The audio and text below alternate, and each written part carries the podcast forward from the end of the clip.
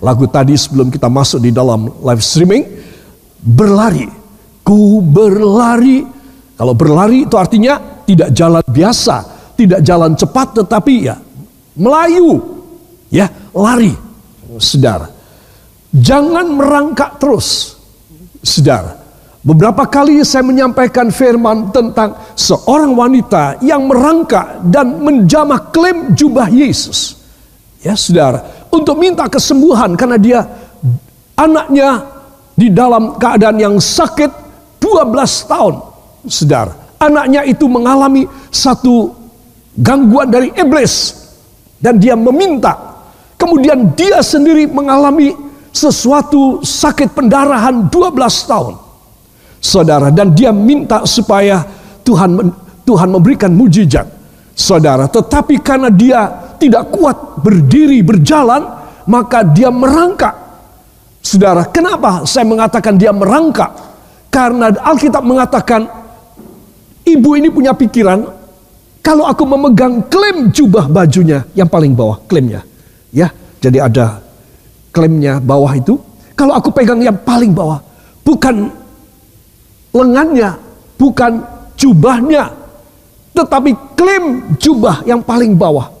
Berarti dia dalam posisi merangkak karena dia tidak kuat berdiri, tidak punya darah yang cukup untuk membuat dia kuat untuk berdiri tegak di tengah kerumunan orang banyak.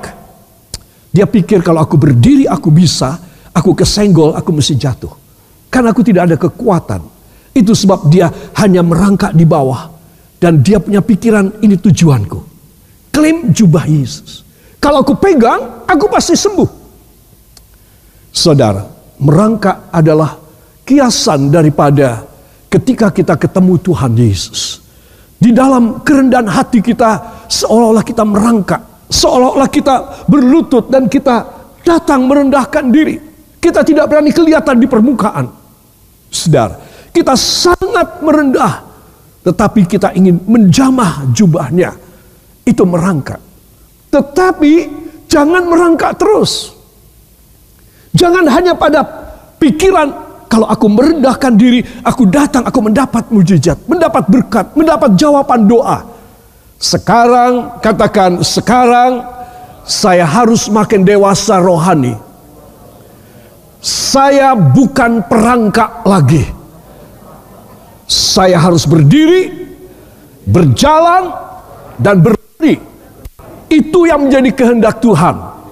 Ya, apa maksudnya berlari? Bukan berlari di kita olahraga atau terkejar, tetapi berlari nanti kita akan melihat. Kita harus menutup segala keterlambatan kita kemarin, ketertinggalan kita, dan kita harus kita harus bisa menyusulnya. Ya, saudara, barangkali orang lain sudah ada di depan, tetapi saya terlalu terlambat, saya terlalu banyak merangkak. Minta mujizat, minta pertolongan. Lemah saya ini, gak ada kekuatan saya ini. Jadi terus menerus lemah terus, lemah terus. Lemah datang sama Tuhan kuat. Merangkak lagi tapi. Saudara, saya yakin saudara tidak mau menjadi orang Kristen macam demikian. Amin.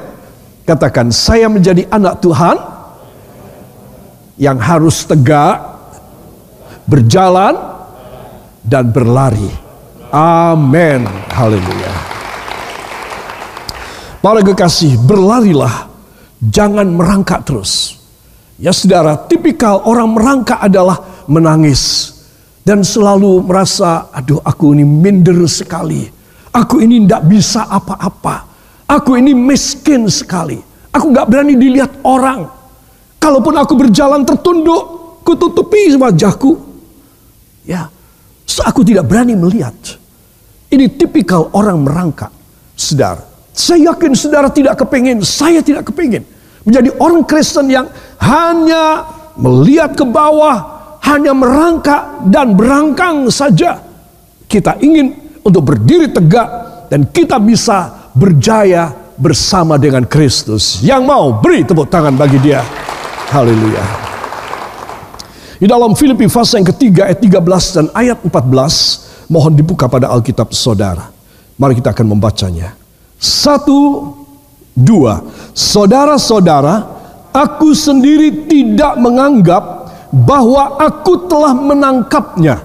Tetapi ini yang kulakukan, aku melupakan apa yang telah di belakangku dan mengarahkan diri kepada apa yang di hadapanku dan berlari-lari kepada tujuan untuk memperoleh hadiah yaitu panggilan sorgawi dari Allah dalam Kristus Yesus. Amin. Para kekasih, ayat 13 Saudara-saudara, Rasul Paulus mengatakan, aku sendiri tidak menganggap. Wah, Rasul ini hebat loh, saudara. Ini Rasul yang besar, saudara. Dan dia menulis begitu banyak surat di dalam perjanjian baru. Dia mendapatkan ilham roh. Itu tiada henti, saudara. Kita melihat dia penuh dengan kuasa. Dan dia mengatakan, aku tidak menganggap bahwa aku telah mencapai. Aku telah menangkapnya Aku tidak menganggap demikian. Tetapi aku ini berlari-lari untuk mencapainya. Coba, rendah hati sekali. Padahal dia sudah mencapai banyak hal. Namun tetap dia mengatakan, aku belum mendapat. Aku mau menangkapnya. Yaitu hadiah, katakan hadiah sorgawi. Hadiah dari Tuhan. Yaitu panggilan ilahi di dalam Kristus. Saudara, jadi hebat sekali ya orang yang dahsyat ini mempunyai kerendahan hati. Dia mengatakan aku melupakan yang di belakang. Sedar. Dan aku berlari ya, dalam ayat 14 berlari kepada tujuan yaitu panggilan sorgawi. Ayat 13 aku ingin mencapai, aku akan menangkap, aku ingin mendapatkan hadiah daripada Tuhan. Saudara yang kekasih, saya yakin kalau saya dan saudara ditanya mau hadiah apa, ya lihat-lihat di mana nanyanya. Ya, kalau di rumah, kalau di mall, kamu mau dapat hadiah apa? Oh, tas yang bagus, baju yang bagus, perhiasan yang mahal. Tapi kalau ditanya dalam gereja, saudara mau mendapat hadiah apa? Rohani, mendadak rohani. Amin. Gak mungkin saudara minta di sini. Saudara mau dapat hadiah apa? Oh saya minta tas yang mahal. Saya minta sepeda motor. Kita di sini kalau ditanya mau dapat apa, ya kita jawabnya seperti Rasul Paulus. Aku mau dapat hadiah. Ayat 14, yaitu panggilan sorgawi. Apa maksud panggilan sorgawi? Dia memanggil beberapa kali. Ah mungkin seseorang dipanggil 10 kali ketika hidup. Ya, sudah dipanggil, bertobat, eh murtad lagi. Jauh lagi dari Tuhan, dipanggil lagi, keluar lagi dari Tuhan. Saudara, dan yang terakhir panggilan kita manusia adalah masuk di dalam sorga. Kita dipanggil itu kenapa? Karena sudah didaftar.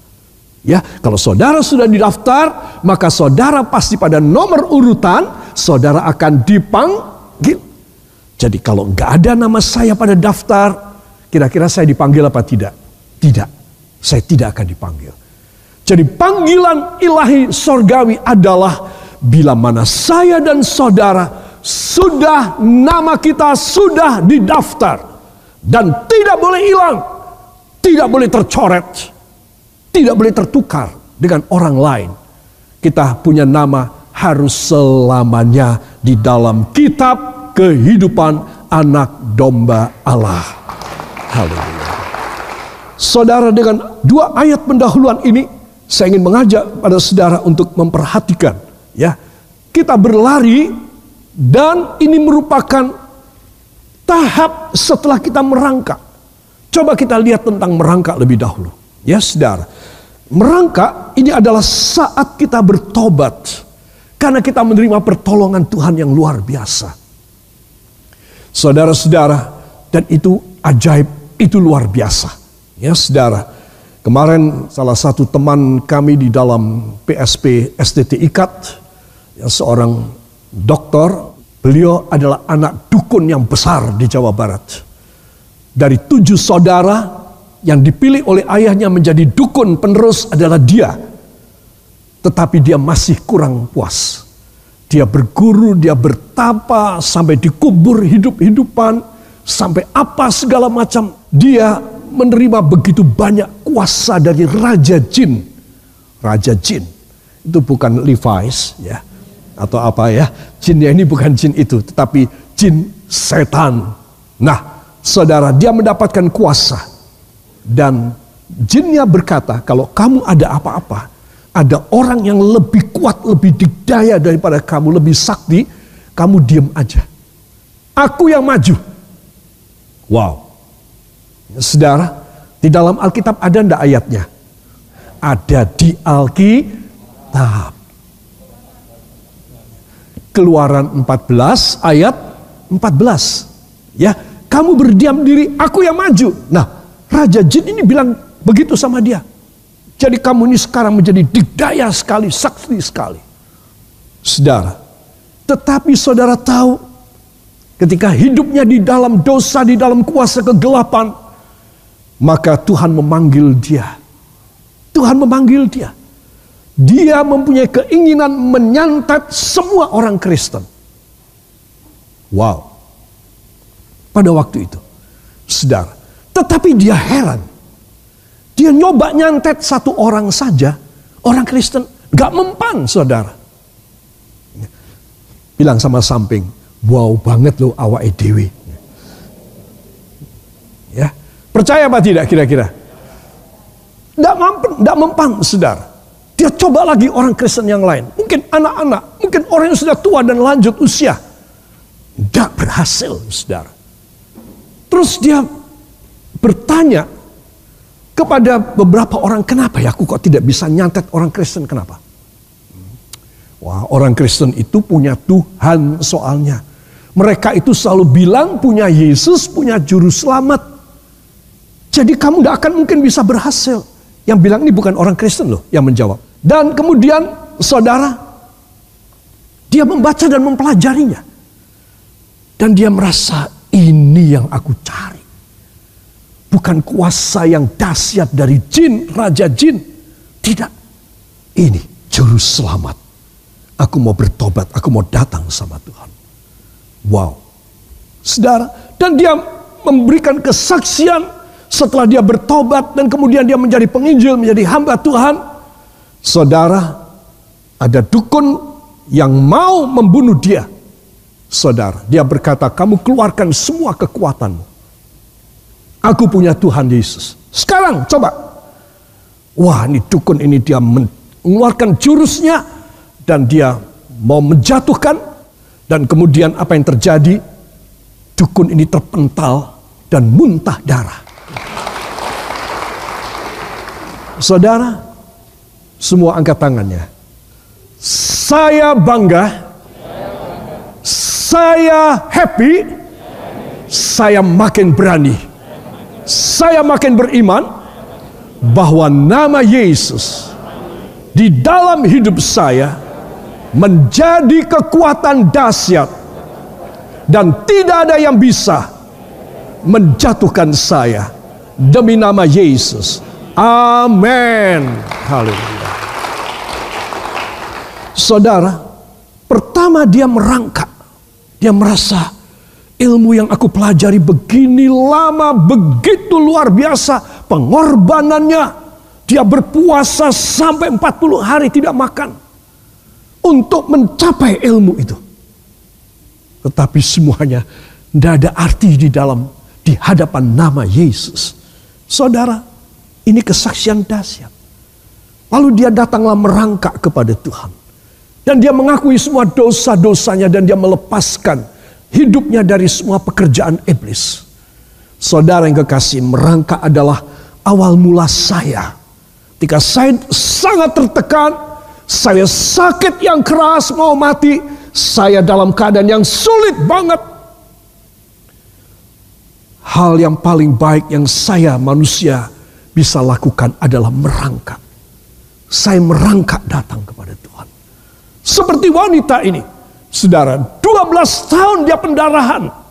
Saudara, dituliskan juga di dalam firman ada lagi wanita yang lain di dalam Matius pasal yang 15 ayat 25 sampai 28, seorang wanita yang anak perempuan, anak gadisnya dirasuk setan.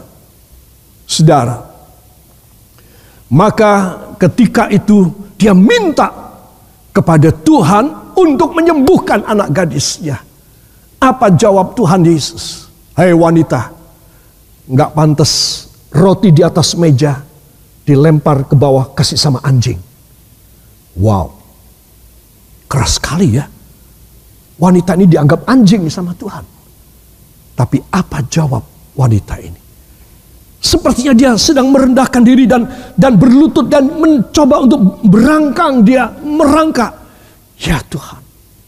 Tetapi anjing di bawah meja tuannya dia juga mer, menjilat remah-remah yang jatuh dari meja tuannya. Gak perlu utuh Tuhan. Remah-remahnya aja diterima sama anjing. Dia merendahkan diri. Aku memang anjing. Dan aku sedang merangkak di bawah untuk menjilati remah-remah roti yang jatuh dari meja tuanku. Lihat, merangkak ketika saya bertobat, ketika saya menangis, berseru kepadanya. Kalau Anda dalam keadaan yang sulit pada saat ini, ada yang tidak masuk akal dalam hidupmu dan sangat mustahil. Dan engkau sudah mencoba segala macam cara. Namun engkau tetap tidak berhasil. Firman Tuhan menganjurkan untuk engkau merangkak penuh kerendahan hati. Datang dengan penuh menyerahkan diri kepadanya. Maka dia pasti menerima engkau. Dia pasti memberi jamahan yang luar biasa kepadamu. Wanita yang anaknya sakit ini dan dianggap anjing. Ketika dia menjawab, benar Tuhan. Benar yang kau sabdakan bahwa aku seekor anjing yang kecil yang menjilat remah-remah di lantai di bawah. Benar akulah anjingnya. Sedar.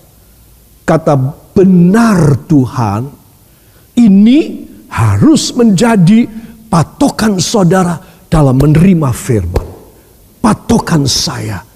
Tidak pernah kita mengatakan firman tidak benar. Selalu kita mengatakan benar Tuhan. Bahwa anjing yang kecil itu di bawah meja tuannya menjilat remah-remah roti.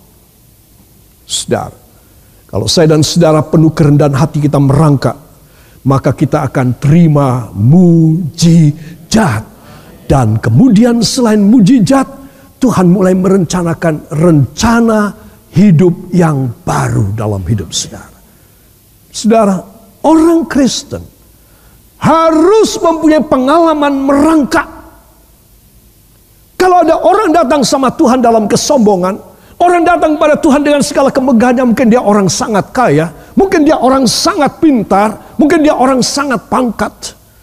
Dan dia datang tidak merangkak, Tuhan tidak berkenan menerima dia. Terserah kau mau bilang dirimu Kristen, silahkan. Tapi engkau tidak punya pengalaman merangkak. Engkau harus merangkak lebih dulu. Engkau harus merendahkan dirimu lebih dulu. Engkau harus seperti anjing lebih dahulu. Supaya engkau boleh mengalami mujizat di dalam hidupmu.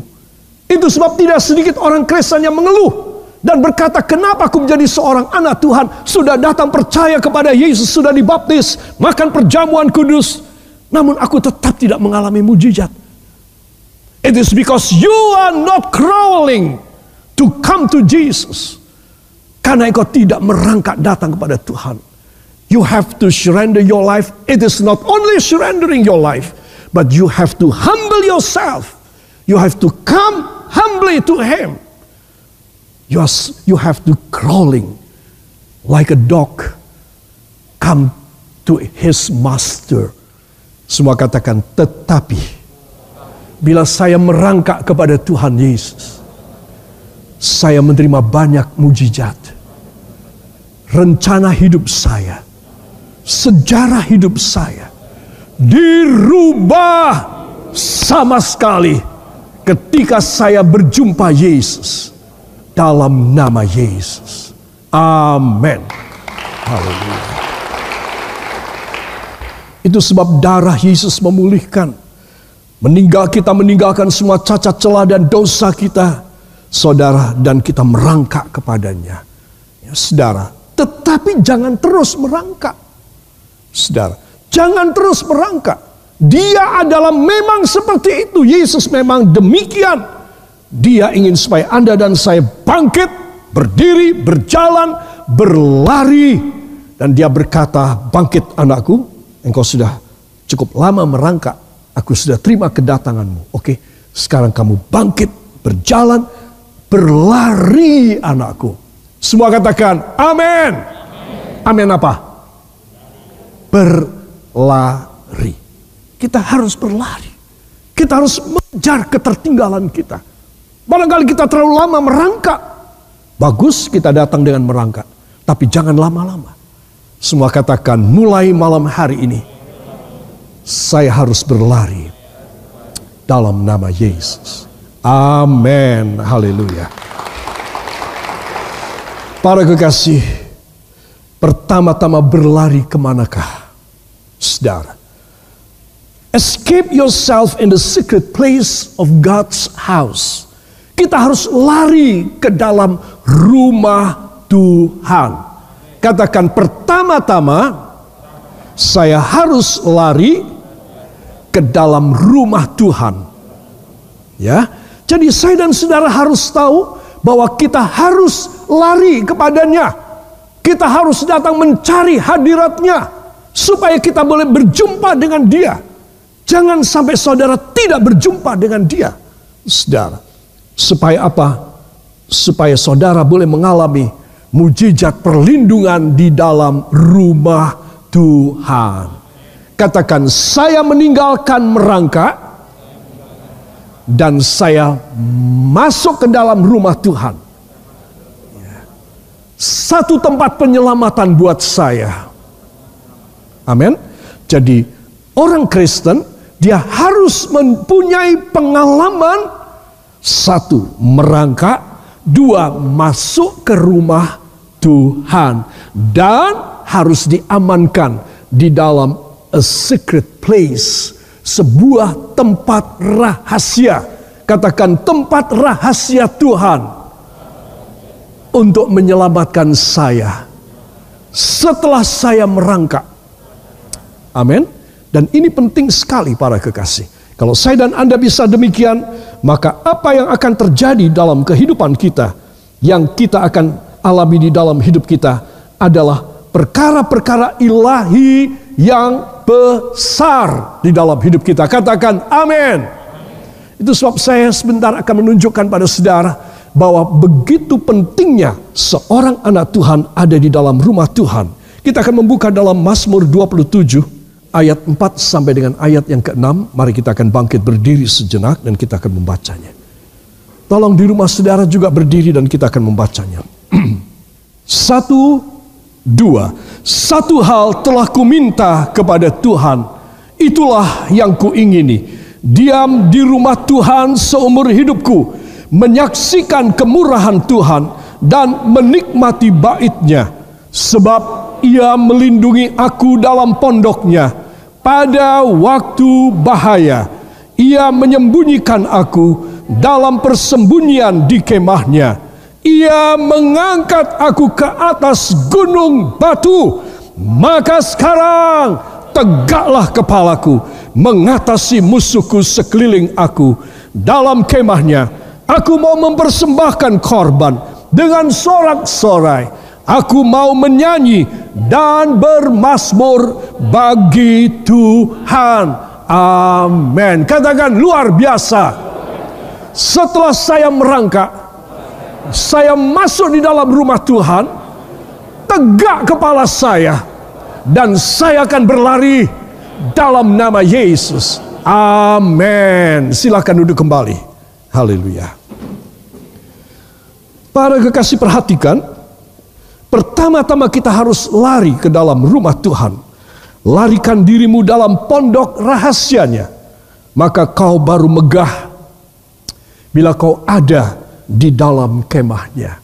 Ya itu sebab para kekasih setelah merangkak kita harus datang ke rumah Tuhan dan sekarang tegaklah kepalaku hadapi lawanku yang berada di sekelilingku. Semua menyanyi. dan mulutku memuji bermasmur bagimu bersorak bagi kebesaranmu amin saya yakin saudara bisa berlari karena engkau sudah ada pengalaman merangkak engkau disembunyikan di secret place ruangan yang rahasia. Setiap saudara mempunyai ruangan di hati Allah. Katakan saya pribadi mempunyai sebuah ruangan di dalam hati Yesus. Saya sangat aman dalam nama Yesus. Amin. Haleluya. If you come to Jesus Christ after overall that you have already squirrel, crawling, and come to Him. And then you have a very special place. It is a secret place in the contextual of the Bible. The term is secret place. You know what's the meaning of a secret place? It is not for public, it is just for you. It is personally, so privately. Itu sebab kalau Tuhan mau memberkati saya dan saya dipanggil oleh dia, saudara, kita ini bukan karena gerudukan orang. Setiap orang yang berkerumun datang, setiap orang yang bergelombang datang kepada Tuhan, setiap menit, setiap detik begitu banyak orang di seluruh dunia datang kepada Yesus dari seluruh negara dan bangsa dan bahasa. Saudara mesti tahu, masing-masing yang datang kepada Yesus mempunyai a secret place mempunyai tempat rahasia di hati Yesus. Terus saudara punya satu tempat di hati Yesus. Katakan, saya mempunyai sebuah tempat. Sebuah tempat rahasia di hati Yesus. Saudara, engkau akan tenang jiwamu. Jika engkau harus menghadapi segala macam masalah. Ancaman penyakit COVID-19, kekurangan karena uang, keberantakan rencana, dan segala sesuatu yang saudara tidak bisa menghandlenya. Ketika engkau sadar aku punya satu tempat rahasia di hati Yesus. Maka saudara akan menjadi tenang. Ah, nggak apa-apa. Itu semua cuma sementara. Itu semua di luar. Aku ada di dalam hatinya Yesus. Itu sekarang seorang istri yang merasa disakiti oleh suaminya dan sebaliknya seorang suami yang merasa disakiti oleh istrinya, anak karena merasa disakiti orang tua, orang tua yang kecewa pada anaknya. Engkau sudah tidak perlu lagi menangis. Karena engkau mempunyai sebuah tempat di hati Yesus. Ayo angkat tangan kanan saudara. Dalam nama Yesus, mulai malam ini, nama saya harus terdaftar dalam kitab kehidupan anak domba Allah di dalam sorga. Supaya pada satu saat nama saya dipanggil dan saya akan ada. Saya akan masuk dalam panggilannya di dalam kerajaannya dalam nama Yesus. Yang percaya ucapkan terima kasih kepadanya. Terima kasih Bapa, Engkau memberikan pengertian kepada kami bahwa kami harus siap untuk dipanggil dan kami harus waspada nama kami tetap ada. Hanya di dalam nama Tuhan Yesus Kristus juru selamat dan penebus kami. Dan kita semua mengaminkan amin beri tepuk tangan bagi dia.